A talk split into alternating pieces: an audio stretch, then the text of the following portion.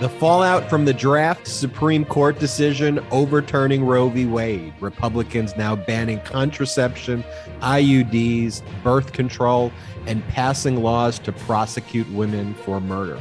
And Clarence Thomas says, please stop bullying us at the Supreme Court.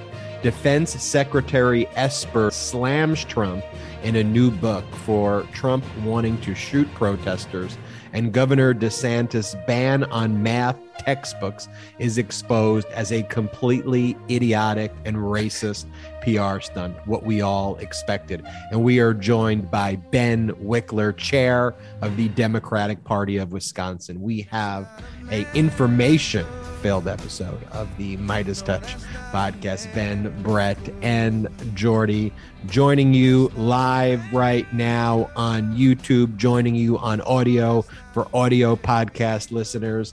Brett and Jordy, how are you doing this week? Ben, Doing good. It's good to see you. Good to be back with the brothers. I know times are tough. I know we've certainly got a lot going against us right now, but we also got a lot going for us. We got a great Meidas mighty community. I've never seen so many people fired up, and not just on the Democratic side. I, I see just pro democracy people of all kinds just fired up right now and really pissed off, and rightfully so, at what the Republicans are doing. Um, but that's it. I hope everybody had a good weekend. Happy Mother's Day to all the Meidas moms out there. Just want to send all of our love to everybody out there. Jordy, how's it going with you? Happy Mother's Day to all the Meidas moms out there. We love you guys. Thank you so much for tuning in week in and week out. You guys really are the engine that keeps this show going. I uh, just want to make that clear and a shout out to our mom who uh, Happy Mother's Day to you too, Mama. There. Love you, Mom. Happy Mother's Day. Happy Mother's Day. Love you. And let's talk, though, about the attack on women, the attack on childbearing persons by the Republican Party, and the fallout from the circulation of this draft opinion overturning Roe v. Wade. We're starting to see legislation working its way through Republican legislatures of what their intent is. And their intent is to arrest and prosecute women. Let's just be very blunt what it is. And so in Louisiana, for example, um, we see legislation working its way through their legislature right now, which would define uh, the abortion as anything that takes place immediately after fertilization. And then it would also take out the word implantation, thus saying that any ectopic pregnancy would have to be taken to term, even if that means that the mother would die as a result of the ectopic pregnancy.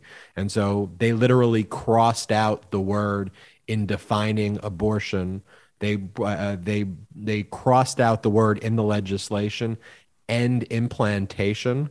So even fertilization that does not have implantation, that's how like aggressively they are making this definition. And the prosecution again would be for murder and homicide.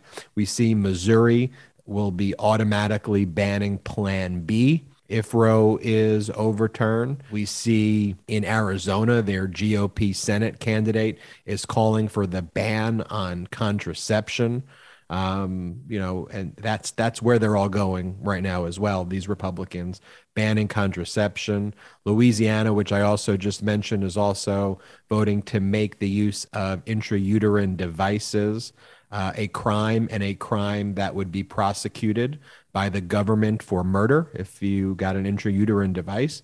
Um, so that, that's that's where it's going, and you have GOP senators like Marsha Blackburn who are coming out against the case, the Griswold Supreme Court case, which legalized contraception. You have senators like Cornyn in Texas who are now rallying, and they have been, but they're more vocal about it now. Um, Obergefell, which legalized gay marriage.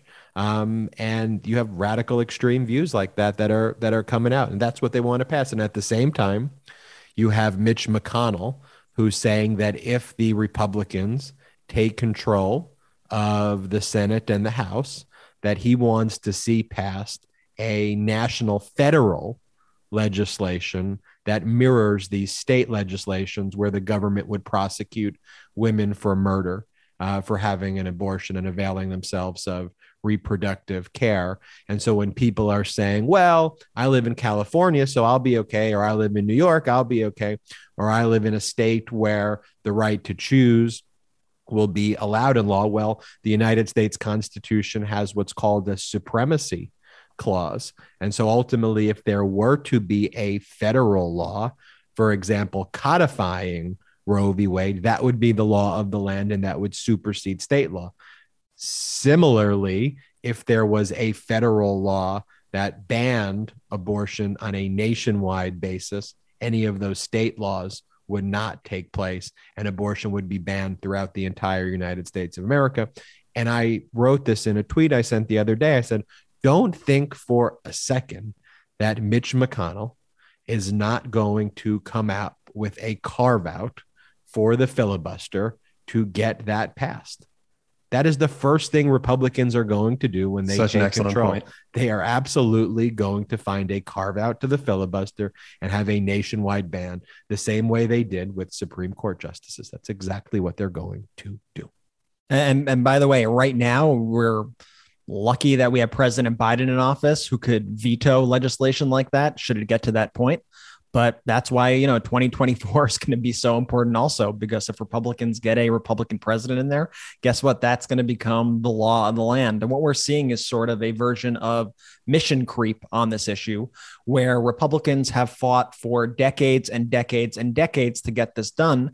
And guess what? If the Supreme Court goes ahead and overturns Roe v. Wade, they will not stop there. Why?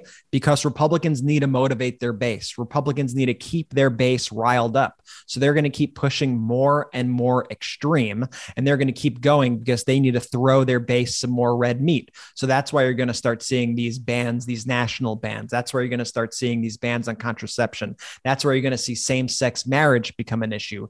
That's why we saw, whether it was a joke or not, we saw the far right uh, radio host Erick Erickson throw out the concept of abolishing the 19th Amendment, which gave women the right to vote. I don't find that very funny. If it was a joke, I don't even think he was joking. But the terms that he was using, I think, shows you everything that they actually believe about women. He said that women were being hysterical in their response. That is, for centuries and centuries, calling women hysterical has been a way to put them down and to silence them. I think it tells you everything. They, are telling you what they are going to do. And when people tell you who they are, you need to listen and you need to take it seriously. And I hope all the people for all these years who have told you the worst that could happen with Trump and with Republicans, and people wrote it off as that can never happen in this country. I hope you put all those voices away. I hope you silence all those voices and understand that everything that we are saying and everything that they are telling you they are going to do, they are going to try to do, which is why we need to remain on guard, which is why we need to go on the offensive. And here's the thing the Republican Party knows that this position is extremely unpopular. Around 70% of people want to see Roe v. Wade stay the law of the land in this country. And so, what Republicans did is the National Republican Senate Committee they put out this document that listed what Republicans should say. It's a list of talking points about how to speak about abortion.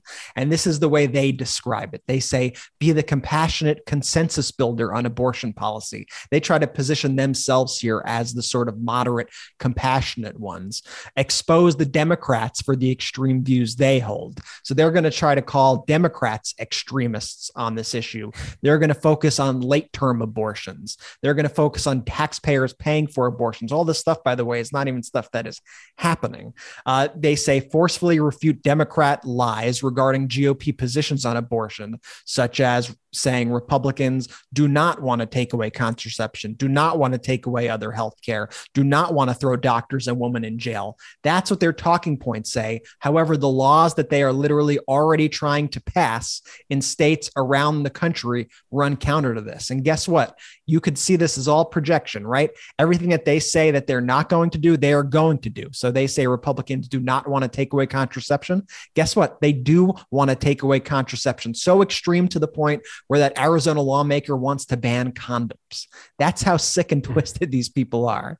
That is not a popular or tenable position in the United States of America. That is straight Handmaid's Tale, Gilead shit. Republicans do not want to throw doctors and women in jail. They've already passed laws that would do this. They've already tried to arrest a woman in Texas for murder and throw her in jail, despite that even being a civil crime in the state of Texas. These things are already happening. They want to put Fauci on trial. They want to put Fauci on trial. The, ex- the, Republican position here is as extreme as it gets. As we have said on every single show ad nauseum, the Republicans are radical far right extremists. And it's 100%. time that everybody begins to call them that, including the media, who I still see say, oh, the conservative party, the, the, the conservative party position is X, Y, and Z. No, there's nothing conservative about these people. I know we say this every single time. These are radical right extremists. This is a fascist movement, and it's time that we all start calling it that. And so, who is the Republican base? The Republican base is the weirdo Erick Eric Erick Erickson's, is the people at Disney wearing the Nazi regalia, covering the Disney sign with the Santa's land, the people who are standing on the church talking, no, screaming at the protesters saying, ha ha ha, your choice, your body is my choice now. This is a disgusting, disturbed party. So, Jordy, let me just touch briefly on the example that you gave of the DeSantis Nazis with the swastikas in front of Disney. Notice they were wearing masks. So, apparently, it's okay for them to wear masks in front of Disney exactly. with swastikas, but they can't wear a mask um, to prevent the spread of a global pandemic. So let me just put that number one. Number two, and I wrote this in a tweet as well. The Republican response also to this draft opinion overturning Roe v. Wade circulating and the horrors this is going to do to women, the Republican response, like the typical abuser, is for Republicans to say that they are the victims. Mm-hmm. That was the number one thing that they've come out and say. And that's been a consistent talking point. And I don't even think they coordinate that talking point. I just think reflexive to their weak and disgusting ideology is this reflexive approach of we are the victim. So, where do we see this? Well, we have Clarence Thomas, the most radical and extremist of the radical extremist right on the Supreme Court, whose wife is literally an insurrectionist who references him in text messages about the insurrection. And he refused to recuse himself from insurrection related cases when his wife was talking to the White House chief of staff encouraging the insurrection and his wife is in was in a cult when they met and was now like the leader of all of the cultiest cult behavior of all of the magas stuff.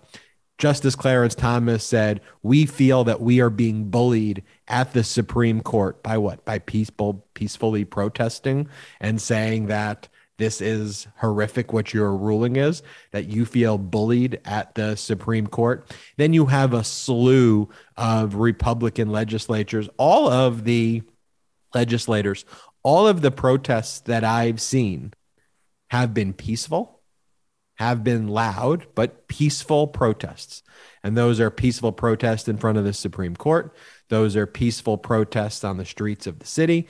Those are peaceful protests I've seen in front of the houses of Supreme Court justices organized by the neighbors. Which I think is Supreme an important Court, point there. The neighbors. Organized by the neighbors who live in the block next to the Supreme Court justice, organized it. But all of those have been peaceful. And the language, the gaslighting of the radical right extremists is you are leading an insurrection against us. So let's not actually look at the real insurrection where people stormed into the Capitol building to try to kill lawmakers and obstruct the counting of electoral votes. No, I no, believe no. you're referring to legitimate political discourse there, Ben. They call that legitimate political discourse. But the peaceful protests that are happening right now, the Republican legislatures, in typical gaslighting fashion, are calling that an insurrection. You know what's bothering me, Ben? Though, like you're you're just saying Republican legislators. I mean, we had Ted Cruz called the protests in front of the Supreme Court mob violence. Well, I mean, first let let let's go there for a second. Uh, like you said, all these protests have been incredibly peaceful, and once once the peaceful protesters showed up at the Supreme Court, they built a barrier around the Supreme Court to push people back, which then pushed the protesters into different areas. So don't complain that the protesters aren't right there and that they're in a different area if you literally block them away from protesting in front of the Supreme Court. Uh, the Supreme Court also a few years ago struck down the buffer zones at abortion clinics, which would have prevented the the right wing protesters who were literally harassing and killing abortion activists and abortion providers. There was a 35 foot buffer set up. The Supreme Court struck that down, saying that they couldn't have that 35 foot buffer. And this whole case is striking down the right to privacy. So I'm really right now not too concerned about the right to privacy of these judges as they try to strip away these rights of American citizens.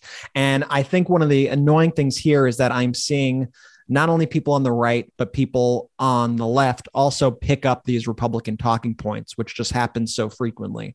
I saw there was a reporter, he was either from like the Daily Caller or the Daily Signal, the Daily whatever, you know, some right wing publication. And he posted a video of the protesters outside, I believe it was outside Kavanaugh's house on the block. And these protesters were holding candles. They were chanting things like, We will not go back. We will not go back it was very peaceful, a very ordinary, peaceful assembly when you actually watch the footage. But the way the tweet was framed was something to the effect of the tension here is rising as these protesters become angry and more violent.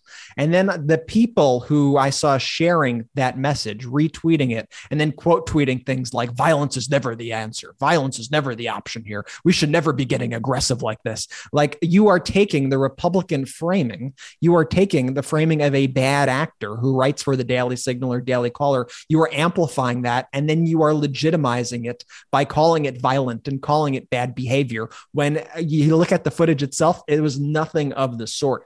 I think really right into their playbook. You're playing right into their hands at this point, and the only people that I have seen criticize these protesters, they have universally been white men, often former Republicans, kind of never Trump Republicans and things like that.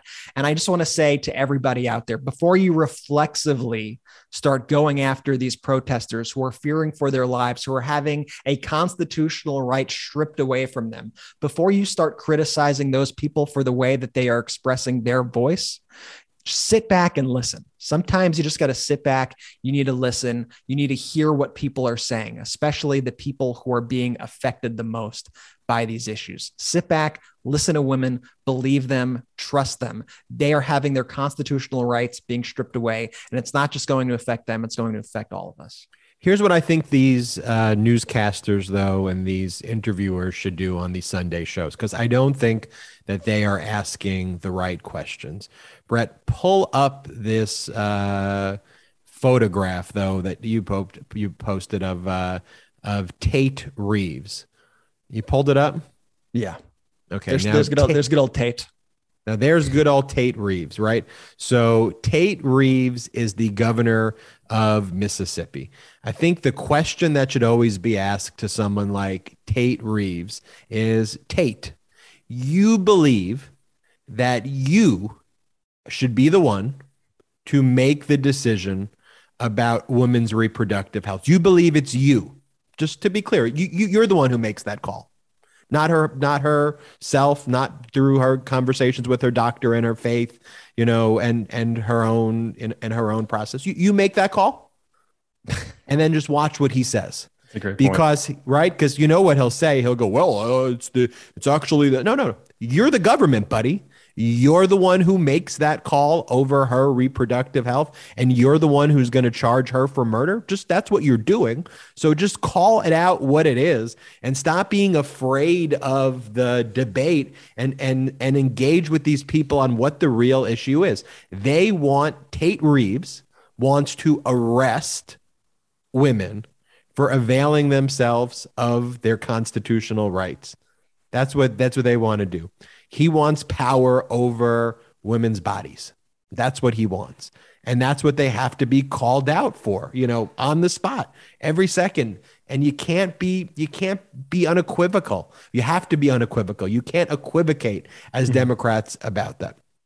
I want to go also and talk about uh, before bringing in our guest. We got to talk about this uh, this this what's going on in Florida with the math textbooks. This thread by Judd Legum and Judd does great work with his public records requests, and he really kind of drills down, I think, into a lot of uh, issues, particularly with corporate finance of politicians. And he's been especially and, great with the way that companies have been funding uh, the politicians who are responsible for the insurrection and exposing all of the companies who have went back on their promises, saying that they were not going to contribute to people involved in the insurrection, and then quietly started donating money in the past few months. He always calls those companies out. He's doing incredible work. Yeah. So shout out to Judd on all the great work that that he's doing. But for those who don't really remember what this uh, story is, so uh, Governor DeSantis um, banned textbooks or a whole series of math textbooks in addition to other educational topic textbooks because he said that the textbooks promoted critical race theory. We've highlighted the issue on previous MeidasTouch um, one, how how are math textbooks anyway related to critical race theory? We also highlighted on the show that there was some relationship between um, textbook companies um, that would give donations to DeSantis, and so th- there was that aspect in in there. But here's the thing that we've you know that that that Judd has helped exposed on this. So first off, I didn't realize this. This is like extra horrifying that they actually have in Florida a CRT education committee.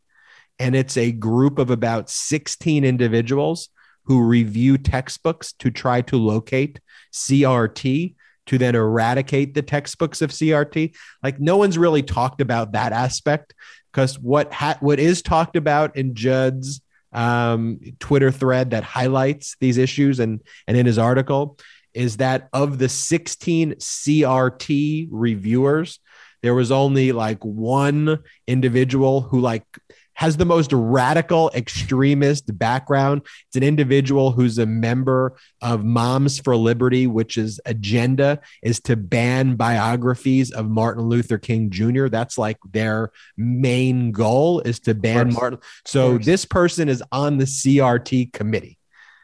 So then there's the fact that there is a CRT committee that looks through each page of a textbook with a magnifying glass essentially and goes, no CRT, no CRT, possible CRT. And then they prepare reports that go to DeSantis to determine if the if it has CRT or doesn't have CRT.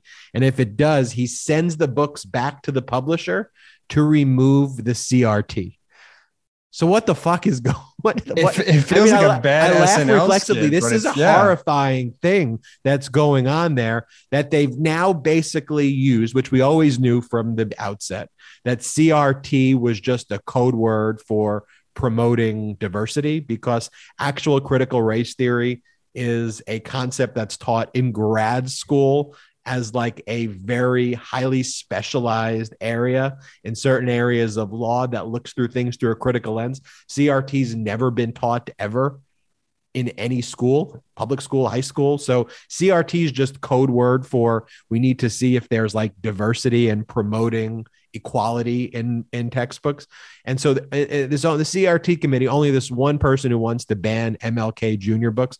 Literally, it just seems like she generically writes to everything like racist. This this has racist themes. No one else saw that, but on that basis alone, they banned the math textbooks. Yeah, well, I think it comes back to something that we said on the show probably like 2 years ago at this point, which is that Republicans were okay with democracy as long as it supported white supremacy. As long as they were in power and were going to stay in power, democracy was okay. But once the balance of power shifted and all of a sudden other people were getting a voice, that democracy became a problem. And mm-hmm. so now, at every step of the way, they are trying to get rid of democracy. And this attack on CRT is an example of that. If Yeah. you could clear out education, if you could clear out the public education system of books that reference race, of books that promote diversity, books that promote equality, if that's your main attack, that's why DeSantis doesn't say anything when people hold Nazi flags with his name next to it. Like that's not that's his base. Those are the people that he is appealing to. And that's why I think this this fascism that is going across America right now is so dangerous. And we see Florida as sort of ground zero for this brand of fascism that is spreading very quickly through all of our cities, through all of our states. And that's why we really need to be vigilant. We really need to stay on guard because this thing's real. Like we're in it right now. Like this, And here's not the like thing, Brett, in the future this is going to happen. You talked, Brett. What was the word that you used? I never heard it, but like I, I wanted to like add it to the phrase, like mission, like when the Mission, mission mission creep. Yeah, mission creep. Like this is such an example of mission creep though right here. Just look at what the Orlando Sentinel's like headline is. Only one reviewer complained of critical race theory in Florida math books. It's the perfect example of mission creep because what the Sentinel didn't realize it did and what a lot of people don't really realize that they're doing when they read this is they've almost accepted the idea of the reviewers that like it's like we've accepted now that there is a review a CRT Yeah, it's like we need a term. review panel that is analyzing books for CRT and now the headline is well well well only one CRT reviewer found it which is extreme but how are we even accepting of the fact that there is a made up CRT panel that's this racist body that's looking with a magnifying glass to determine if black and brown people are depicted in math books and if they are to send it back to the publisher to get rid of it like that's what's that's what's not being talked about Yeah, it's sort of like we need another term for that specifically. Like mission creep breeds like journalistic creep or something. I don't, I don't know what the term is, but the idea that the normalization of these tactics all of a sudden then goes into the media and it gets regurgitated out in headlines and in articles as something that's normal. That's how these things are normalized. Like all of a sudden, it's not about, isn't it crazy that this whole department exists and that we have this psycho on the board who is making decisions about our kids' education? No, that part becomes normal. And it's just about, oh, this person did X, Y, and Z. And it becomes this both sides issue. And I think that's a lot to blame actually for where we are right now. I think the entire Trump administration, the entire, please, the entire last decade plus has been a master class in this journalistic creep towards fascism where you just accept craziness as normal and report it out as if it's another side of the same coin when we are so far beyond that. And then what you'll have, and then what you'll have, you'll have people on the left then just debating the book, debating that specific textbook, not regarding at all the CR, this made up weird CRT committee, this one lunatic, but people enough will be like, well, actually, that that book, I could understand. No, no, to everyone take a step back and just understand how crazy this really is. And doesn't just start with CRT, but I want to go back to what you said. For the longest time, I mean, it's unfortunate, but the Republicans have been smart about how evil they really are. They've been playing the long game here. And it really all stems from just horrible, horrible gerrymandering. They've just, sorry, go ahead, Ben. Uh, we, I don't mean to interrupt you. Go finish your thought. No, no, no, please, please interrupt. no, no, because you're gonna then just say that I No, no, no, no, no, no, no. Stays in the pot. Interrupt me. Come on. well, he, he- here's what I was gonna. s- Here's what I was gonna say. th- this, this is Ben- why you're wrong. Ben- Ben- yeah, Ben is going to say, here's where I disagree with you. I don't disagree with you, Jordy, but fascism, despotism, anti-democracy, both now, presently, and historically, is the norm internationally. Why America was this shining beacon example was that we were radically pro democracy. That was a radical concept that we could actually embrace and accept a democratic system of checks and balances that exist. So if you look historically, you always had dictators. You always had fascism. You always had strong people. You always had fake propaganda. That's been the historical norm. And it's when we've let down our guard as a country that you do have the fascism kind of creeping back in and the fragility of this American experience.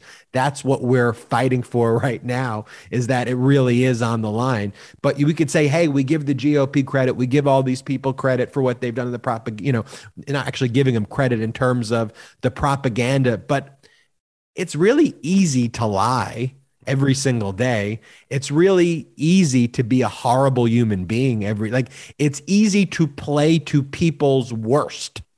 But what made America great is that we always brought out people's best. And that is where, when we were talking about bipartisanship, that's what set us apart.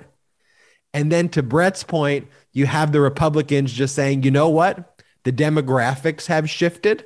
And because the demographics of this country have shifted, we just can't support that experiment anymore. We're, we're, we're done. But they're too chicken shit to say that out loud. So they go and they pretend and they gaslight and they do all of those things. And Ben, some of them aren't even too afraid to say it out loud now. They're actually starting to just be very blatant about it, including this guy, Ryan Kelley. He is running for Michigan governor. He tried to make the argument that democracy is actually the gateway to socialism and communism, which is why we cannot allow democracy in America. This is a legitimate comment he made during a rally. Uh, maybe we should just play it because I'm not making up things here. This is literally what he said. When you talk about Marxism and communism in relation to socialism, it starts with democracy. That's the that's the ticket for the left. They want to push this idea of democracy, which turns into socialism, which turns into communism in every instance. Yeah, that's that's unfreaking believable, Brett. But I that is the new norm of the GOP. Want to talk to Ben Wikler. There's probably no one uh, better to talk to right now than Wikler, who's the chair of the Democratic Party of Wisconsin, about how Democrats can win in states like Wisconsin. We've been providing the roadmap here on the MeidasTouch podcast, I think, as we've had the interviews with Karen Berg from Kentucky, as we've had the interviews with Gloria Johnson from Tennessee, as we had uh, the interviews with McMorrow Mallory McMorrow from Michigan, as we've had the interviews with Emerge uh, and their great uh, leader, Ashanti Gholar, who joined us on the podcast. Like, when you talk to people about the views of the Democratic Party, about healthcare, about education, about worker rights, about decency, about not banning books, you know, and about all these things, you win elections not banning Social Security, not raising taxes, not raising taxes the way Republicans want to raise taxes. Democrats can flip these districts, and Ben Wikler will talk to us about how Democrats can and will win in 2022. Just a note for all of our listeners and viewers, we conducted this interview with Ben Wikler prior to the decision overturning Roe v. Wade leaked. So we're not asking Ben Wikler those questions in the interview if you're wondering why. But nonetheless, it is a great interview with Ben Wikler. And we'll play that interview now. But before playing the interview, I do want to talk about one of our sponsors, Buck Mason. I know Brett and Jordy love Buck Mason. I love Buck Mason, and I've loved Buck Mason for at least like a decade at this point. It's because I, I, it's so hard to like find clothes that I like. It legitimately is so hard. And we all got our favorite go tos, right? You got shirts, sweaters, jeans, the stuff you wear all the time. And when I get dressed, I realize that all of my go tos are Buck Mason gear. Buck Mason's clothes are second to none. They're timeless. They never go out of style. Everything I own fits great right out of the box, and they become my new favorite instantly because Buck Mason makes all the essentials. You got your jeans, you got your shirts, you got your jackets all the go tos, and so much more. I love the tailored look and fit of the t shirts, even after wearing them and putting them. I've never wash. had a shirt fit me better than a Buck Mason. Shirt. They're so comfortable. They're so yeah. comfortable right out of the box, and you can wash them a million times. They always stay comfortable and soft, and they fit you perfectly. Even after wearing them, they look just as good as the first time I wore them. The curved hem tee, ooh, Mwah, the curved hemp So good. It's fantastic. And GQ loves it as much as I do. They called it the best t shirt in the game. And I got to agree. I wear Buck Mason, I think, literally every day. Like, I think if you took out my wardrobe and if you go through the MeidasTouch podcast, the video clips, you will see me in Buck Mason probably nine times out of 10, maybe 9.9 times out of 10. And I will say, once you try Buck Mason, they will become your go tos too. So head over to buckmason.com slash Meidas and get a free t-shirt with your first order. What a free t-shirt. This is a, a guys, you what are you doing right now? Go to buckmason.com. That's B-U-C-K-M-A-S-O-N dot com slash Meidas. That's M-E-I-D-A-S and get a free t-shirt with your first order, buckmason.com slash Meidas. And now let's go to our interview with Democratic Party Chair of Wisconsin, Ben Wikler. And welcome back to the MeidasTouch podcast. We are joined by Ben Wikler, Chair of the Democratic Party in Wisconsin. Ben, welcome to the pod. Ben, thank you so much for having me on. So, Ben, you were elected chair. Uh, what if we just kept doing that the whole Ben? Uh, Ben, Ben. you were elected chair of the Democratic Party in Wisconsin in 2019, now in your second term, and you've overseen a string of statewide victories, including Wisconsin's defeat of Trump in 2020. What's been your experience as party chair, and what have you learned these past years? It has been intense if I was going to choose one word, Wisconsin is the tipping point state. It is the quintessential battleground. It's the only state in the country where four of the last six presidential elections have come down to less than one percentage point. It was the tipping point state for Trump in 2016. It was the tipping point for Biden when I, when I became chair in 2020. And Republicans essentially are on a permanent war footing trying to shred not just Democrats, but democracy itself. So it's sort of like whack-a-mole with a with a I don't know uh, electoral um, Avengers style Clash of the Titans showdown situation all the time, um, and what we've found is that the only way Democrats can win in this context, where we have you know a state supreme court and now U.S. Supreme Court constantly issuing decisions against us, where we have a Republican hyper gerrymandered state legislature that's constantly trying to bend the rules, uh, constant BS investigations that are you're trying to trump up evidence of fraud. The only way we can fight back and win is if we organize in every square inch of the state uh, rural, urban, suburban areas across lines of race and ethnicity and gender and geography and, and generation, um, and have a permanent communications infrastructure and voter protection infrastructure so that we don't just wait till the election comes along and hopes everything hope that everything will be fine. You have to stay on the attack, and I think that's um, a lesson that is probably worth learning nationwide and something that uh, I'm honored to be working with a team that deeply, deeply understands. Um, you just you just cannot give up a second or an inch. You have to fight everywhere all the time. And that's the credo, your credo, fight. But also part of your credo is fight, include, respect, and empower. Um, what does that mean? What does that mean to you? I'll tell you what it means to me, but what does it mean to you? so when I ran for chair in 2019, I spent thousands of hours talking to folks all over the state and developed this as the platform with my running mates Felicia Martin, who's a county board supervisor in Milwaukee, and Lee Snodgrass, who's now a state representative in uh, northeastern Wisconsin and the Fox Valley. And we ran on fight, include, respect, and, and empower as a kind of credo that is at the center of the party's values now as well. Um, and we actually do strategic planning around the stuff we have to do, and then how we're going to do it is with the fire values.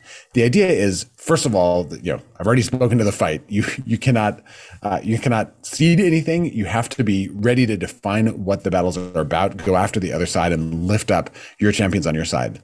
Include and respect uh, really does mean that you don't take anyone for granted and you don't write anyone off. And I think Democrats sometimes have this. Uh, sort of ludicrous debate between persuasion and turnout. And in fact, to win a state like Wisconsin, you have to do both. And in some ways, they're not that different. Uh, the things that that turn us out and that persuade independent voters and the occasional even Republican swing voter are the things that unite our side, They connect with values that regular people have, and that divide their side. So, you know, they're attacking our schools. Well, we believe in public schools. We believe in funding public schools and we don't believe in book banning. And when we go after the other side on the fact that they're doing something so profoundly unpopular with, with, you know, echoes of some of the worst moments in the history of humanity, mm-hmm. that unites us and energizes us and, and splits them because they're beholden to an extremist fra- faction on the far, far right, the, the, the worst edge of the Trump Republicans are trying to ban books in, in school districts around the, the state and the country, they don't represent the majority. So include and respect really, you know, it means being intentional about uh, making space, lifting up the voice of building partnerships with with Black and Latino and Tribal Nation and API voters across Wisconsin and rural voters who often think that Democrats not only have ignored them but hate them. And it means actually listening to and engaging and showing up on issues that matter to them, and then looking for the things that bring everyone on our side together. And empower is the last piece, which is really central to how we think about organizing here the goal is not just to get people to do stuff. The goal is to equip people so that they are the heroes of the story and that they become organizers themselves who can mobilize other people. They become leaders who can move up the chain. They could run for office one day. But right now, when we hire an organizer, that person's job is not just to to talk to voters or to call volunteers and ask them to talk to voters. It's to go have one to one meetings with people in their communities and ask them to become leaders of teams and then it's it's the old Obama model. It's to launch neighborhood action teams that actually run the voter contact programs in their area and figure out what does it take to organize this community. Sometimes that's you know have two people in the truck so you can drive the half mile down the the gravel you know, road to, to the farm's front door. Sometimes that's have a contact in every apartment building in the in an urban neighborhood who can let the the volunteers in and, and actually knock on doors there it's different in every community. And we want the the experts the people on the ground to have the power to shape things uh, to you know to do to do stuff that actually works and then get the results that we need to win on a statewide basis. So at, at all the time with our staff with our volunteers with our local uh, county party leaders we want to uh, basically provide lots of training and support and help people unleash their own power and creativity. You know one of the great things that we get to see here at MeidasTouch is we get the perspective nationwide of speaking not just to national candidates, but state representatives. And we've highlighted quite a few here. Um, we've had uh, Karen Berg from Kentucky, and her speech uh, went viral. We had Mallory McMorrow on. We had Gloria Johnson on the show from Tennessee. And the commonality between those three is they were all in plus five to plus 12 Trump areas. And we asked them, we said, so how'd you do it? Like, how'd you flip these Trump areas? And they just said, we didn't take anything for granted. We knocked on doors, we talked to everybody, and we shared what our beliefs was in. And when people realized fighting for their social security, we were fighting for their health care. We were fighting for their jobs. And they see the Looney tunes going on on the other side. They go, Well, you're some serious people. And that's critical because when you don't have that and you're not fighting every day, you have people like Ron Johnson, the worst senator in the world not just in the United States. I don't know if you knew that about Ron Johnson. He is the worst senator ever to exist in the world. But you wonder how is someone like that get elected in a place of such intelligent and smart people like Wisconsin? And he filled a void, though, that just people weren't paying attention, really, it seems like. And you're shedding a light on what's going on there. Why is that race particularly so important to you? And do you think we can draw on these lessons from local candidates? At 100%. 100%. And what those local candidates told you, those are the same things that I hear from Democrats who run and win in Trump winning areas in Wisconsin. Look, look at Ron Kind, who is one of only three members of the House who ran and won twice in a district that Trump won in 2016 and 2020. And he was reelected both times. Now it's an open seat. We have three great candidates in our primary uh, who are carrying that idea forward. Or, or, Steve Doyle, who's in a state assembly race uh, district in Western Wisconsin that consistently votes both Republican and Steve Doyle. And if you go to MrBipartisan.com, you can find his website. But he's someone who's not shy about explaining his values when he's talking to voters.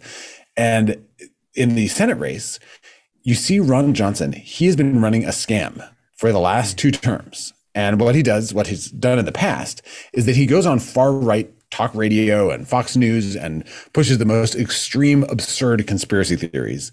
Then he tries to run ads appealing to more mainstream voters that paint him as, you know, Mr. Thoughtful Independent Businessman and relies on people not actually finding out what he's doing, which is actually offensive to both the far right base and independent voters and Democrats, which is that he's been lining his own pockets. This is a guy who in the Senate, when Trump was pushing his giant tax giveaway for the rich, Ron Johnson uh, looked at that and he said, I'm not going to vote for that because I know a certain rich guy who is not getting enough from it. He's two thumbs. Uh, this guy. And Ron Johnson added a provision for owners of corporations like the one that he owns, which are pass through companies. Now, if you own a pass through company, most small businesses are organized that way. It's just taxed as regular income. And most small businesses don't generate so much income that you're in a top tax bracket. But Ron Johnson decided to treat the income from pass through companies as a, as a totally separate thing he passed he insisted on a tax provision that was put into the law that gave him an amount of money that he won't disclose, but he sold his company shortly thereafter and doubled his net worth. And his biggest donors, who happen to have their giant corporations organized as pass-throughs, who put $20 million into his, into his campaign in 2016, his biggest donors, just three people, walked away with $215 million in a single year, thanks to the Jeez. bill that he wrote. It is the most like corrupt, pay to play, self serving kind of politics you can imagine. And he thought Wisconsinites weren't going to notice. And so we have been talking about this, holding press conferences about it, tax day protest outside of his office. Folks, we and others have been running ads about this. And he was finally asked about this in a televised town hall. And he said, Well, did I benefit? Yes. Did my donors benefit? Yes. And then he went on to say some other stuff like, Oh, but lots of other people benefited. The, the reality is 61% of the benefit went to the top 1%. The middle class and working class in this country got basically nothing from this tax bill, and he's going to pay the price for it. His approval rating is now just 36%, which is astonishingly low for a Republican two term senator up for reelection and he's one of the most incumbent, uh, excuse me, vulnerable incumbents from either party, maybe the most vulnerable incumbent in either party in the country. And if we defeat him, we can either hold the Democratic majority in the Senate or expand it to the point where we can actually pass the voting rights and and you know, childcare and other stuff we urgently, urgently need. So the Wisconsin Senate race is uh, it's second only to the governor's race, in my view, which I'll talk about as well. But it's incredibly energizing because it's an example of standing and fighting for values that do unite us, that do divide them by speaking the truth about what Republicans are doing, trying to distract and divide us while picking the pockets of people, white, black, and brown, left, right, and center. That's the Republican strategy, and we are going to bust it up. And I want to get into the governor's race in a second, but I do want to stay on Ron Johnson for a beat because I was looking at his fundraising numbers and I thought I found something interesting in them because for every kind of quarter, he was raising like a half a million dollars, six hundred thousand dollars. In Q4 of 2021, he raised six hundred twenty nine thousand dollars, and he had said that he wasn't going to run for reelection. That was his whole thing. I'm not going to run anymore. I'm going to retire after this. Then he broke his promise not to run, and then the last quarter, he took in, I believe, seven point one million dollars. Think about that. $7.1 million. He had previously taken in $629,000 What's going on there? Do we got to dig into that? Uh, so Ron Johnson, his his closing argument in 2016 was that he was not a professional politician and he wasn't going to run for a third term. He has broken that promise, and he is now uh, just the swampiest of swampy professional politicians you can get.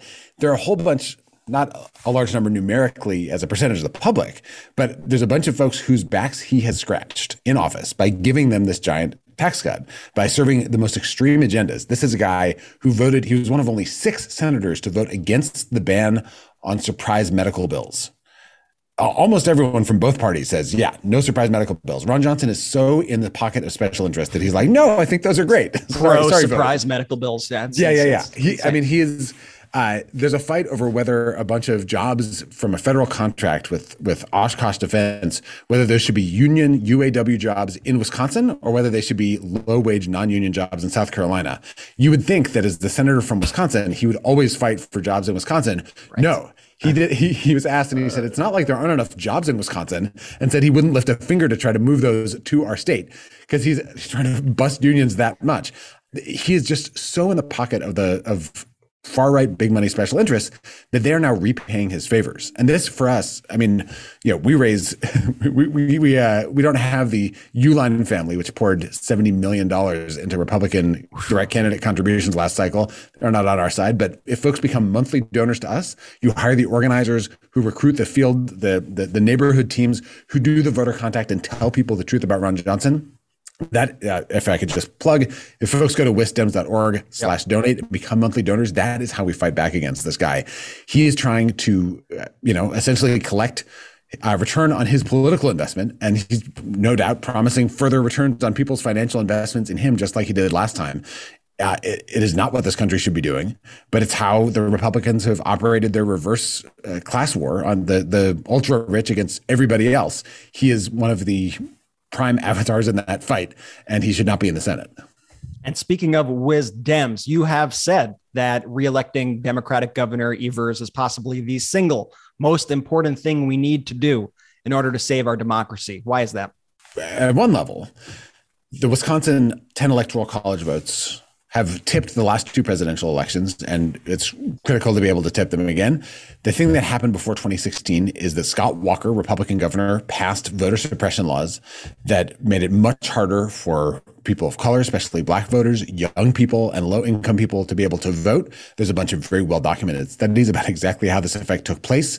And Donald Trump won Wisconsin by less than one percentage point in 2016 after hundreds of thousands of people who you would have expected to vote did not. And uh, social scientists have traced that to the voter suppression laws that Scott Walker signed Fast forward to 2020, Republicans again attacking the right to vote, but Governor Tony Evers holds strong, goes to court, battles and fights for the rights of Wisconsinites to cast ballots, and Joe Biden wins again by less than one percentage point. So Republicans now have passed 14 different bills through the state legislature, through the state assembly and the state senate to try to restrict the right to vote and mess with our election administration systems. And Governor Evers has vetoed every single one of them. If a Republican governor, uh, if a Republican becomes governor, they will sign those bills, mess with people's right to vote, and they could tip the election right there. But that's not all. The Republican plan for 24 is to try to suppress their way to victory. And if that doesn't work, it's to overturn the election result. Mm-hmm. And if you look at the states where they passed the laws to make this easier, they're all the states where they have Republican governors now, and they don't add up to enough electoral college votes to actually pull off a coup. They have to add Wisconsin. Wisconsin is the next closest state where they have not been able to pass these laws. So when they think about how to overturn the election, Wisconsin has to move into their column. And Wisconsin's governor is the person who certifies the election. So literally, the the path to a, a Trump uh, coup to succeed where he failed in 2020 requires having a Republican governor in place who will you know invent some votes or come up with a fiction about fraud or you know send the wrong group of electors to Congress. And that makes it incredibly important for the future of the entire country for democ- democracy for the next generation uh, to elect Governor Evers who's a brick wall on this stuff who will never waver and and shut out Republicans. The Republicans running for governor all of them are planning to uh, dissolve the bipartisan Wisconsin Elections Commission if they take office. One of them, uh, the the leading Republican contender, uh, is refusing to say if she would have certified the 2020 election if she were governor at the time. And there's another one who's trying to decertify the 2020 election now. it, it is that extreme, and it sounds like it can't be true, but this is this is what these people are talking about on the campaign trail. The the the fate of the nation's next presidential race hinges on Wisconsin's governor's race in 2022. Yeah, it's it's a dangerous choice when the choice on the ballot is literally the choice between democracy and fascism. And that's why, you know, everybody go, go to wisdems.org slash donate and help support because we have these big money interests who are coming against us, who want fascism in America, and we need to fight back.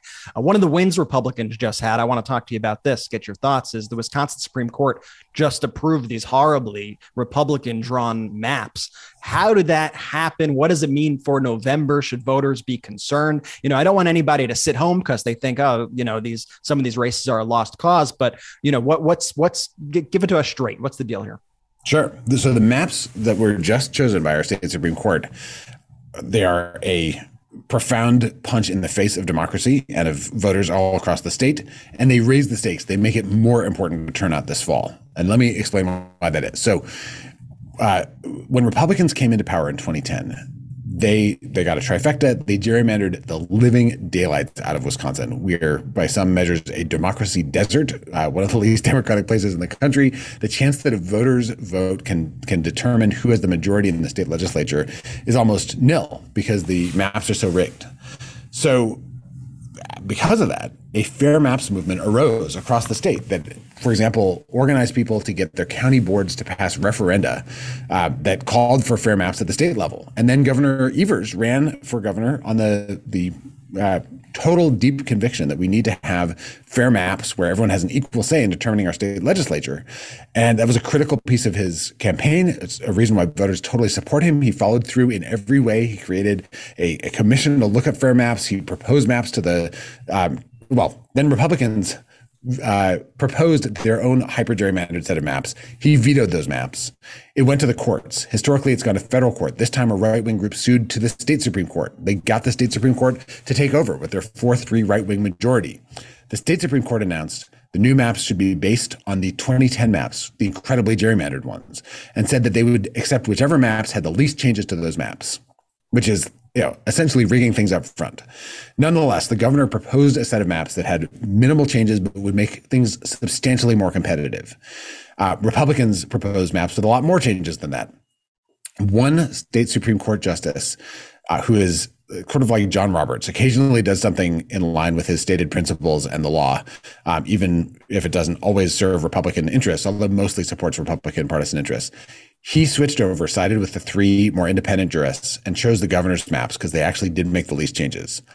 Then the U.S. Supreme Court, in an unsigned shadow docket opinion, looked at Wisconsin's maps, decided that they allowed too much black representation because the number of majority black legislative districts rose from six to seven, and the black population in Wisconsin had increased. The U.S. Supreme Court zapped them down and said that the state Supreme Court needed to do another look and either prove that it needed to expand black representation to meet the Voting Rights Act or choose a different set of maps. So at this point, the governor says, "Well, I'm happy to, you know, give you more data about this." The state supreme court, the, the conservative justice, switches sides. They reject getting any more evidence. They decide to choose the state assembly's hyper gerrymandered maps, reduces the number of majority black districts from six to five. But now it's too late, according to the Supreme Court, to revisit whether they're a Voting Rights Act violation, and essentially draws lines to lock in Republican power in the majority of districts across the state. What this means is that the governor's race becomes incredibly important because the, sh- the chance of getting Democratic legislative majorities, especially in a tough environment, becomes very low. They, it's not, you know, this is a, a battle now fundamentally about whether we'll have a goalie, a governor who can veto Republican laws and, uh, you know everything we care about on every issue and democracy itself is on the line with whether we have a governor like Tony Evers who's willing to use a veto pen or we have a far right radical Republican like Rebecca Kleefisch who was Scott Walker's lieutenant governor who would essentially take a, a meat axe to our constitution and to voting rights and democracy in our state. And does it ever surprise you? I mean, just just surprise you about where we are with our two political parties here in the United States. You know, you have one party, the Democrats, genuinely just trying to help people, right? Trying to find ways to reduce taxes, trying to make the world a better place for everyone to live in.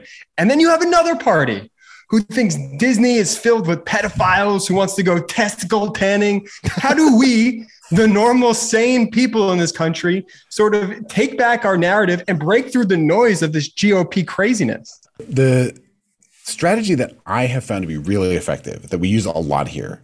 Um, it's it's rooted in a body of research around something called the race class narrative, and what it essentially says is that when the right takes these in like totally wild, divisive, extreme stances to try to mess with us and demonizes different groups of people. What we have to do is not only point out that they're doing that, but point out why they're doing it which is that they're constantly trying to to divide us and to demonize people in order to distract us while they pick the, the pockets of people right, left, and center, white, black, and brown. Exactly. The, the strategy that they've been using over and over, it's exactly what Trump did, right? He came ran up for office talking about banning Muslims from America and you know hurling horrible racist insults at, at, you know Mexican immigrants, talking about building a wall. And he comes into office, and what does he do? He packs, passes a giant tax cut for the ultra rich and installs pro corporate judges into courts all the way up to the Supreme Court.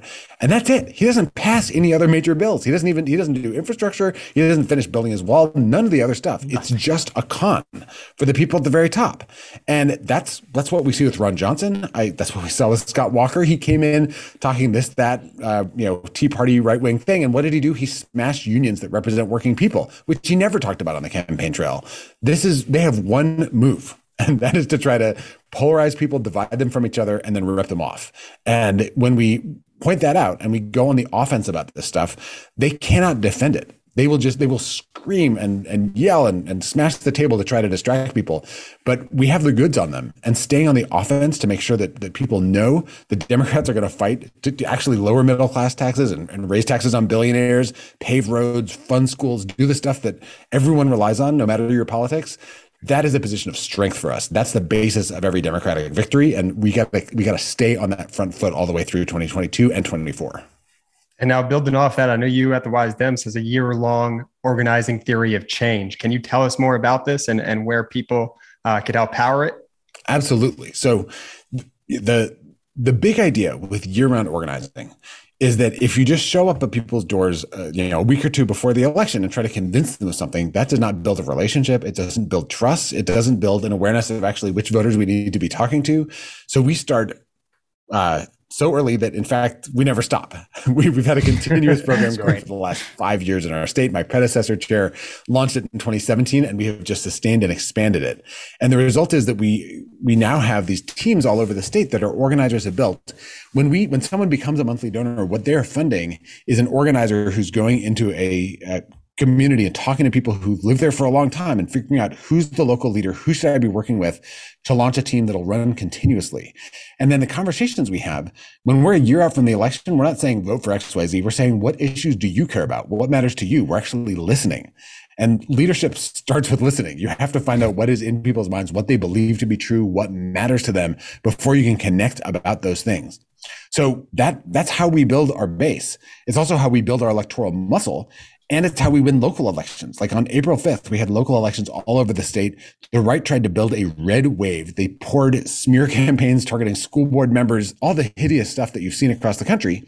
But in community after community, we fought them to a standstill. Instead of a red wave, this was essentially a draw. We won uh, 54% of the 276 races where the state party was involved in supporting the candidate.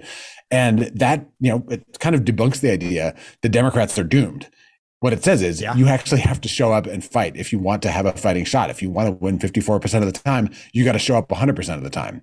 So that's the that's the core of our of our strategy. It's to listen to people and talk to them in all different kinds of communities. It's not to rely on some model that says there's no reason to show up in this or that county. We we have to be everywhere all the time. Um, and what we find is that they're the kind of core values that unite us.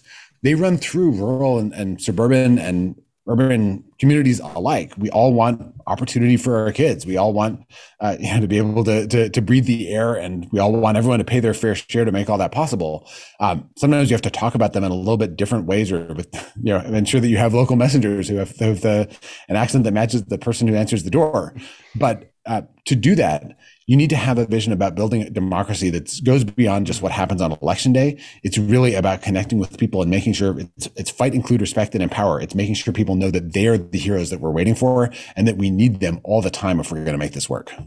Ben, there was something really subtle that you said that I picked up um, a few questions ago. I think in a question that Brett asked, you referred to the right wing in Wisconsin or even nationally as the radical right, and you didn't buy in and use the term conservative or that these are conservatives. And it's been a motto that we've been saying over and over again that Stop calling these people conservative. There's nothing conservative about any of their views. They're as extreme as you get, and they don't deserve that mantle of conservative anymore.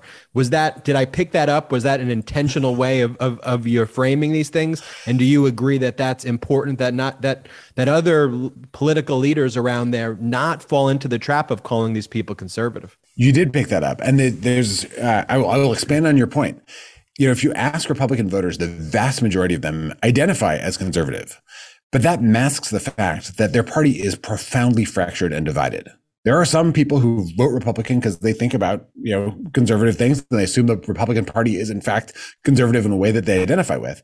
But there's a, a radical right Trump Republican faction that has no interest in conserving anything mm-hmm. that is trying to rip the country apart and wind up with the bigger half uh, that wants to trample on our fundamental freedoms, the freedoms that you know people have fought and died for, uh, in order to preserve and lock in power for themselves and those at the, the very top of our country.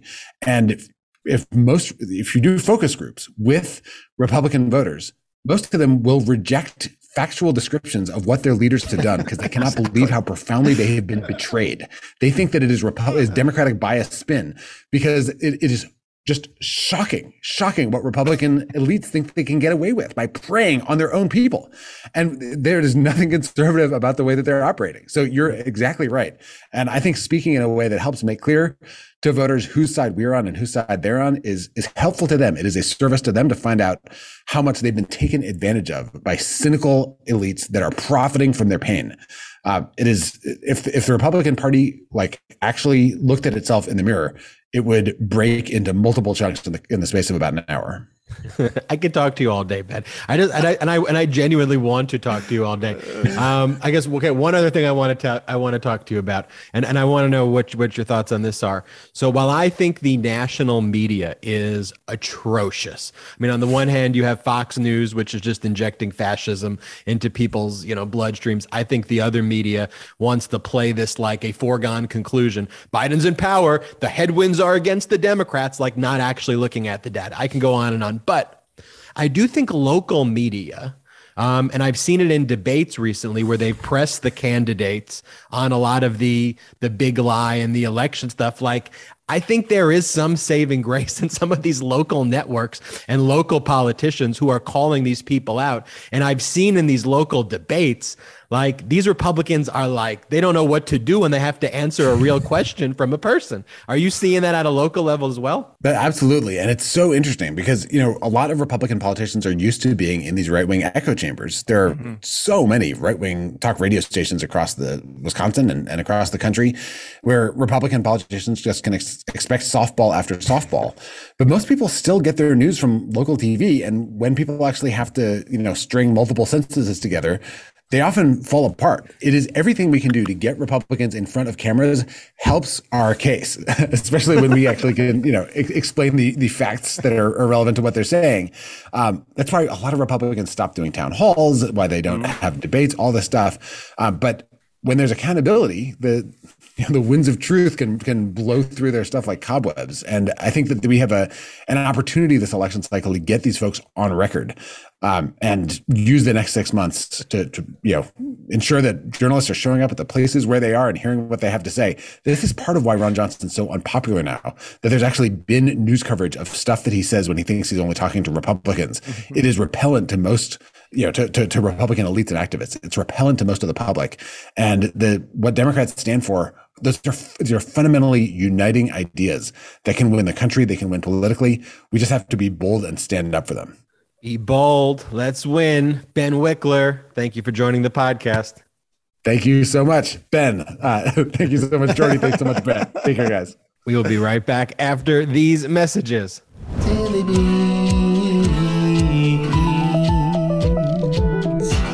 For the most important news of the day, massive news dump, handwritten contemporaneous notes. The Treasury needs to hand over Trump's taxes. With the most compelling interviews, please welcome Congressman Adam Schiff, Molly Jong Fast, Mike McFaul, Andrew Weissmann, Barb McQuade, Glenn Kirschner, Colonel Alexander Vindman, former ambassador to Ukraine Marie Yovanovitch, and all the appropriate profanity. Lawsuit to block that. Captain Douche, immigration executive order. Anyone that stupid should just not be in Congress. Renowned cowardly face Kevin McCarthy, the leader of the douche. Even crew. Mary Trump agrees. Join this binder full of women curating the news from the left with appropriate profanity. Listen weekday mornings to the Daily Beans, left leaning news from a woman's perspective. We make the news bearable by making it swearable. So put some beans on it with Dana Goldberg, Amy Carrero, and me, Allison Gill. And who doesn't like that. Welcome back to the MeidasTouch podcast. Great interview with Ben Wikler, huh? Ben. Ben. Ben's just a good name. I've never met a bad Ben uh, aside from Ben Shapiro. Too many Bens. Apparently, there are room for more than one Ben on the MeidasTouch podcast. Now, Ben's great. Ben, I mean, Ben racked up so many wins in Wisconsin during his time there. And I think like he's a guy who we all need to be listening to. Like talk about, uh, people like to talk about democratic messaging and strategy and stuff. Like Ben Wikler is the guy who we should all be paying attention to. Before we get out of here, we got to talk about this Esper book, this, this stuff that's going on. Let's just zoom past the part of the fact that this guy held all this crucial information for a book. Well, we're going to come back to that. it drives me absolutely mad every single time that people save this information for their books a year later when the information is no longer quite as relevant. Um, but we need to talk about some of the substance of it. I'm not even going to say the name of this book because fuck it, don't buy it. But let's talk about the information of it. Let's leak it right now.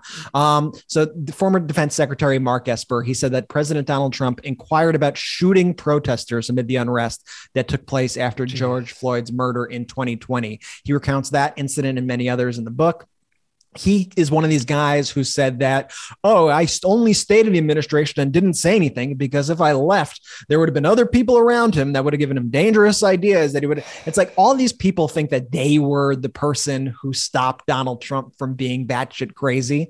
But guess what? He was crazy. Like he did Because all that's this- the only Brett, that's the only way they could sleep at night if they rationalize themselves as the hero in the story, and meanwhile they're the villain. They're not hmm. the hero. He, he they're not the hero, and they that's how they see themselves. So here's what Esper said. He Esper said the president was enraged. He thought that the protests made the country look weak, made us look weak, and us meant him, and he wanted to do something about it. We reached that point in the conversation where he looked frankly at Joint Chiefs of Staff General General Mark Milley and said, "Can't you just shoot them? Just shoot them in the legs or something." It was a suggestion and a formal question, and we were all just taken aback at that moment as this issue just hung very heavily in the air. So that is how Trump wanted to deal with protesters. He wanted to shoot them. Not only that, one of the most crazy batshit things that came out of this Mark Esper book as well was that Trump wanted to bomb Mexico. You heard that right. He wanted to send me- missiles into Mexico to quote bomb the drug labs. This is a real thing that the president of the United States was thinking about. And not only did he think about this, he apparently asked the question multiple times and had to be told by people, you know what, you can't do that. That's a war crime. That's provocation it's illegal. You're actually not allowed to do that. You'd create an international incident, to which Trump said, well, they don't have to know we did it. It could be anybody who did it. Uh, You know, Trump didn't even want to take the blame for it, which is perhaps the most batshit crazy part of this entire cockamamie plan. This guy was president in the United States. And here's what I also want to emphasize about this and why this stuff actually is still relevant right now. Because if Trump does run and if Trump does win, guess what? Guess who he's going to put alongside him? He is, going to put alongside him yes men who will say yes when he says, let's bomb Mexico, who will say yes when he says, let's shoot Black Lives Matter protesters. This is a sick and deranged man who needs to be kept out of power. And 60 Minutes, did an interview with Esper, reached out, you know, for their uh, report on this all to Donald Trump to get answers to the questions that, uh, to the accusations that were made in this book. And perhaps the most telling was one of the questions where he said, where 60 Minutes asked, on a couple of occasions, President Trump suggested to Esper they attack the drug cartels with missiles, to which Donald Trump said, no comment, which I think says it all. And we all saw Donald Trump Jr. last week say, uh, I, I can't believe everybody's acting like this is a bad idea. Like, really? Taking out drugs is a bad idea. And that's sort of also indicative of how all these people argue. If you notice that, Jordy, it's like they take Yeah. it to like the extreme. You're like, yeah, you know what? Bombing Mexico is probably not a smart idea. Probably bombing one of our allies, bombing a neighboring country, probably not the best idea. And they go, oh, you're pro drugs? Oh, so you they'll love. They'll- so you they'll- love drugs. They'll emphasize the one outcome in their argument that's like you can't even argue because no, no, nobody's going to say that that they that they're pro drugs. We're just not pro bombing a country that sits right below us and starting an international fucking war, Don Jr., you psychopath. But here's where I'll give Esper a little bit of credit. I know we're giving him crap, rightfully so. At least he came out and said it. I'm sure there are other people in the administration who have still not said crap about what they saw and what they heard. And that's it, though. That's it. Don't get fooled because I saw I saw Esper. I, he's doing his media tour. He's doing his Bill Barr book tour, going around on TV. And you know what though? He's playing a very sympathetic card. He comes across kind of likable during these interviews. Like, oh my God, I'm, I'm so happy this guy's speaking out. Don't get fooled by that. He had this information. He could have said this the next day. He could have put a stop to this stuff immediately, but he waited so he could sell books. Here's what I like to do I like to take the information and then not buy the books.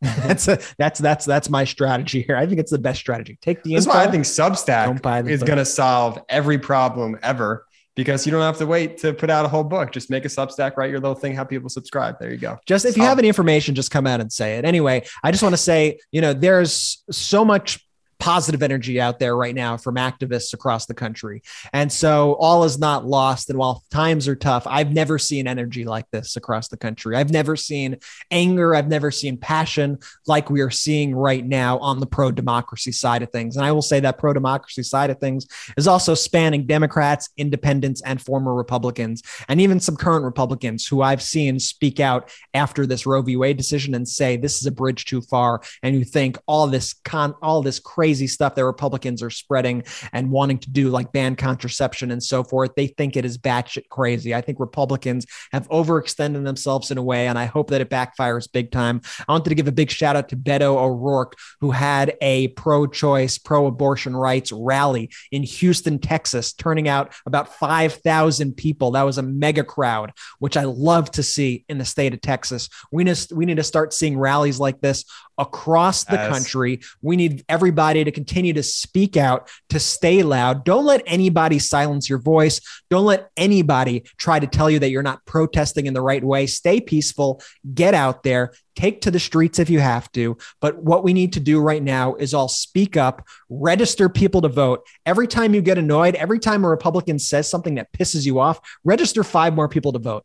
Send it to your friends. Ask them, is this the America that I want to live in? Because right now, this may be one of our last times to decide the fate of the United States. This may be one of the last times to decide whether we are going to remain a democracy or if we're going to slip into the throes of fascism. So we need you to be active now more than ever. I want to thank everybody for tuning into this episode of the MeidasTouch podcast. I want to thank our guest, Ben Wikler, chair of the Democratic Party in Wisconsin. Be sure to donate to the Wiz Dems. I want to thank our sponsor, Buck Mason. You know what I get, got to give a shout out to also Mary Trump, who was on the last yes. show and was just so fantastic. And I wanted some headlines from that. Mary interview. Trump making some headlines. And if you haven't already, you need to start listening to the Mary Trump show. Mary Trump, everybody knows, is one of the brightest minds fighting for democracy. She does these brilliant interviews and strategy sessions with leaders on the left, which are defining the political conversation and are giving us hope for the 2022 election. She is truly teaching us how to fight. And her incredible guests have included Elie Mystal, David Cay Johnston, Tara Setmayer, Martina Navratilova, uh, Katie Couric, Fiona Hill, Malcolm Nance, and many others. And not to brag, but yours truly. You're looking at some of Mary Trump's guests right here. Mary takes on current events and the many challenges our country is facing with the goal of helping Dems win the midterms so we could take back our country. So make sure you subscribe at youtube.com slash politicon to join her every Tuesday and Thursday at 7 p.m. Eastern, 4 p.m. Pacific. That's youtube.com slash politicon for the Mary Trump show live. And you could also find the show wherever you get your podcasts, except for Spotify. She's not on Spotify. And we will see you there. Sometimes we have in the chats during the Mary Trump Show live and love watching the episode and engaging with people. Thanks again for watching this episode of the MeidasTouch podcast. Be sure to subscribe, give us a five star rating, and tell all your friends and continue to stay optimistic and fight for democracy. This is a big year and we need you all in this fight. Jordy, take us out. Shout out to the Meidas Mighty!